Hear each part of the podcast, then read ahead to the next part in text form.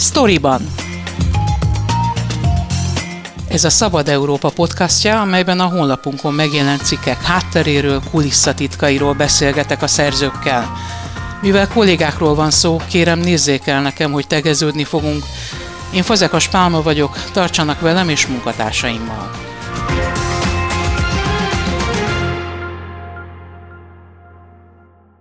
A sztoriban vendége Kerényi György, aki arról írt legutóbb, hogy vajon hatásos, jó eszköz lehet-e az infláció ellen a rezsicsökkentés, a benzinásapka és a többi hatóság jár. Vajon politikai vagy gazdaságilag megalapozott döntésekről van szó? Téged közelebb hozott annak a kérdésnek a megválaszolásához ez a cikk, hogy ez politikai döntés, vagy inkább gazdasági racionalitás? Elég eltérő, ahogy a pártok reagálnak, és elég eltérő, ahogy a közgazdászok reagálnak egyértelműen politikai döntés, amit talán a pártok sem vitatnak, a kormány sem vitatja, hogy politikai döntést hozott, nem közgazdasági racionalitással érvel, hanem azzal, hogy megvédjük az embereket, és a szakemberek pedig ismerjük jól, meg ez a cikk is elég jól kiugratja, azt mondják, hogy ez tartósan szakmailag, közgazdaságilag nem működtethető, illetve hát volt már egy ilyen rendszerünk, és az nem is működött. Lényegében minden hatósági ár volt, és volt egy központi árhivatal, amelyik ezeket megállapította és szabályozta, vagyis a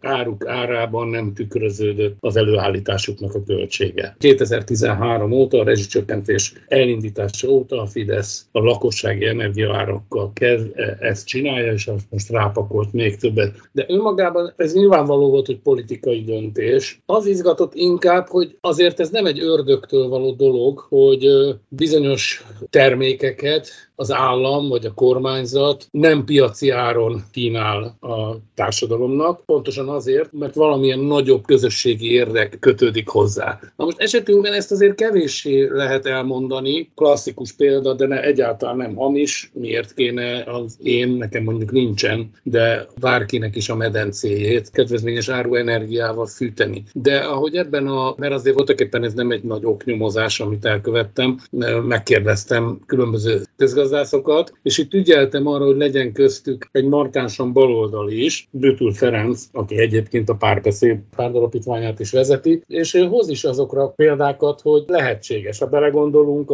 az ingyenes közoktatás is ilyen. Fontosnak tartjuk, hogy legyen egy alapképzés, vagy egy alaptudása mindenkinek, ezért az állam ezt, ennek a költségét fizeti. De ha belegondolunk abba, hogy a nyugaton is és Magyarországon is néha, hogy mely közszolgáltatások legyenek közösségi vagy állami, pontosabban állami tulajdonban legyen az önkormányzati vagy a központi kormányzati, és melyeket privatizáljunk, ez egy örök vitakérdés. Nem teljesen egyértelmű, hogy a vasútnak állami kézben kell lenni, állami vállalat legyen vagy nem sok kísérlet volt, mondjuk Thatcher idejében privatizálták a brit vasutakat, aztán utána, amikor baloldali kormányok vannak, akkor ezeket visszaveszik, és még meg lehet nevezni egy-két olyan terméket, ami nem annyira fura, mint ebben az összefüggésben, mint a közoktatás, és hol privatizálják, hol nem, vagy az egészségügy. Így, az, így van. Ugye a fogászati kezeléseket már elég régen elfogadta a társadalom a 90-es évek elején, hogy azt magánban fél fizetősen veheti igénybe, leszámítva a sürgősségi ellátást, ami lényegében a húzás. Míg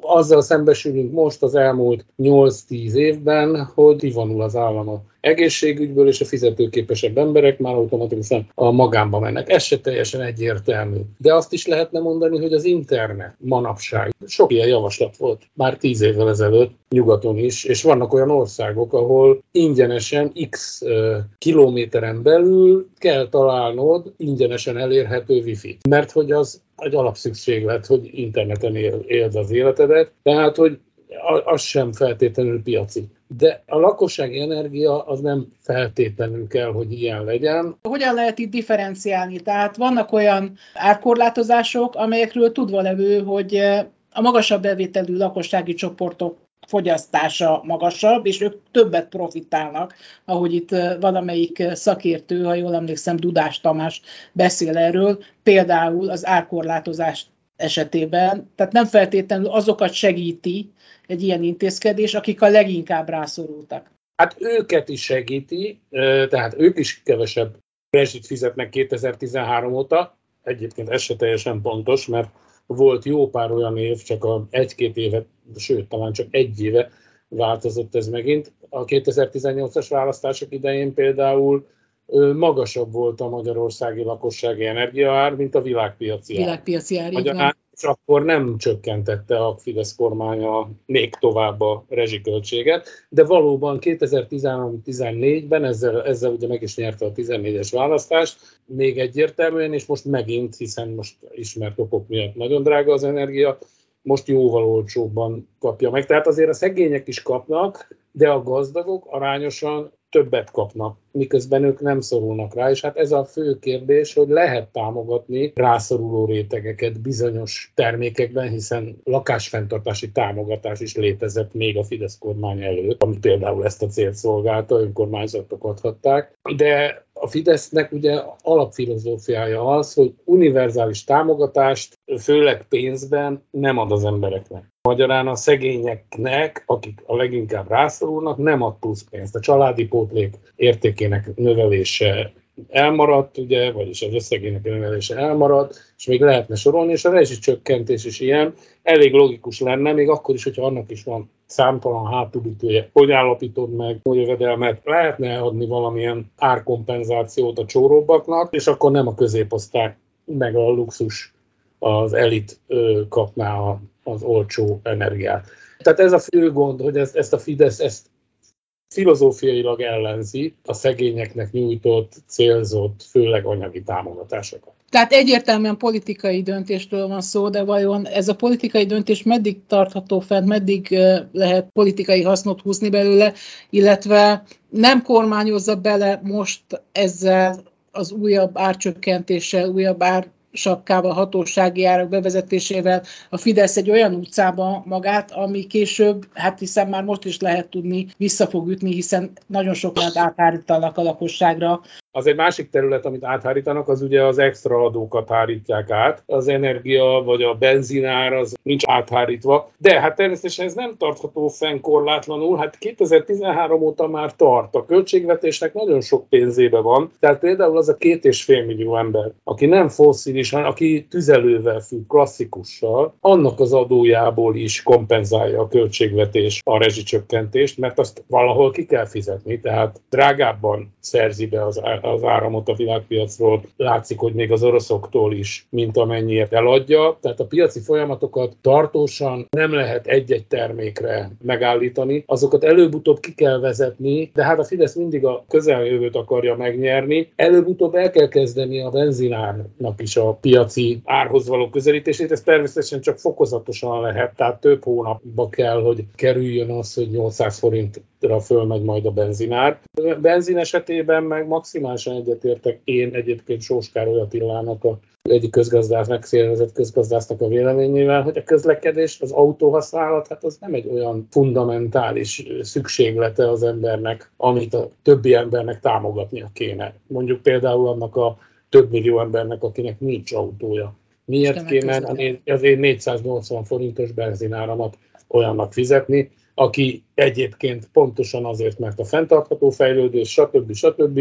vagy nincs pénze, vagy ezek okok miatt biciklivel jár és tömegközlekedik. Tehát lehetne bizonyos szolgáltatás típusokra kedvezményes benzinárat bevezetni, de hát ez a piacgazdaság. Ha valami nagyon drága, akkor nem veszek. Akkor kénytelen vagyok az autómat letenni, és szépen rászokom a tömegközlekedésre, lásd a németeket, akik ezt olyannyira megkönnyítik, hogy 9 eurós országosan érvényes általányjegyet kínálnak a tömegközlekedésre, mert hogy, és itt a másik legnagyobb baj, tehát, hogy a Fidesz teljesen infantilizálja a társadalmat. Másban is, de ebben például nagyon jól látszik, az emberek azt hiszik, hogy hát ez ingyen van. Tehát nincs elmagyarázva nekik, nincs megmondva, hogy ez nem Orbán Viktor kegyelméből van, hanem az abból van, hogy a többi adófizető illetve a cégek adójából ezt a különbözetet kifizeti valaki, az állam. Tehát ez neked végelményben, ez is a pénzedbe kerül. Az embereknek látniuk kéne azt, hogy a rezsicsökkentésnek ára van. De hát a Fidesz ezzel nem törődik, mint ahogy nem törődik, ezt a, te, a politikája egészen mutatja a klímaválsággal is. Ez egy annyira ideális pillanat, ami nagyon rossz ezt hallani. Itt van ez a borzalmas háború, és rákényszeríteni a legnagyobb fogyasztó nyugatot arra, hogy egy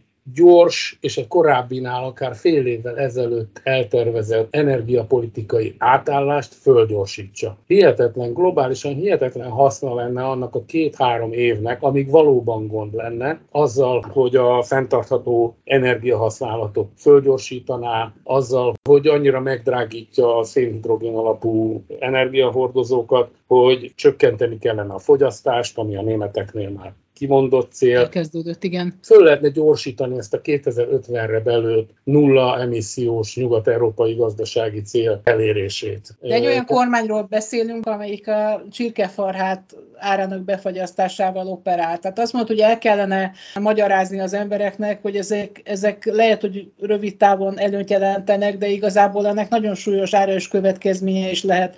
Hogyha ma Magyarországon bármelyik ellenzéki párt, ha lenne olyan fórum, terep, ahol ezt elmagyarázhatna, elmagyarázná, nyerhetne választást? Hát látszott, hogy nem is, hát a Fidesz rögtön rá is nyomta a, eltörölnék a rezsicsökkentést, a Márkizaiékra pedig borzasztó óvatosak voltak ezzel annak dacára, hogy a programjukban rendesen ott volt az, hogy az energiakorszerűsítés, vagyis a kevesebb energiafogyasztás lenne a valós rezsicsökkentés, és több százezer háznak az energia hatékonysági rekonstrukciójára adtak, terveztek volna forrásokat, tehát ez a Fidesznél föl sem merül, hogy ilyenre költsön. Úgyhogy nem hiszem, hogy lehetne, tehát ez a, a, a társadalom jelentős része az ahhoz van szokva, hogy meg, engem megvédtek, az én kormányom ezt elintézi, de az, ez a kormány nem tudja elintézni, ennek a gazdasági fejlődés, a fenntartható fejlődés, ennek számtalan ára van, Magyarország minden szempontból lemarad.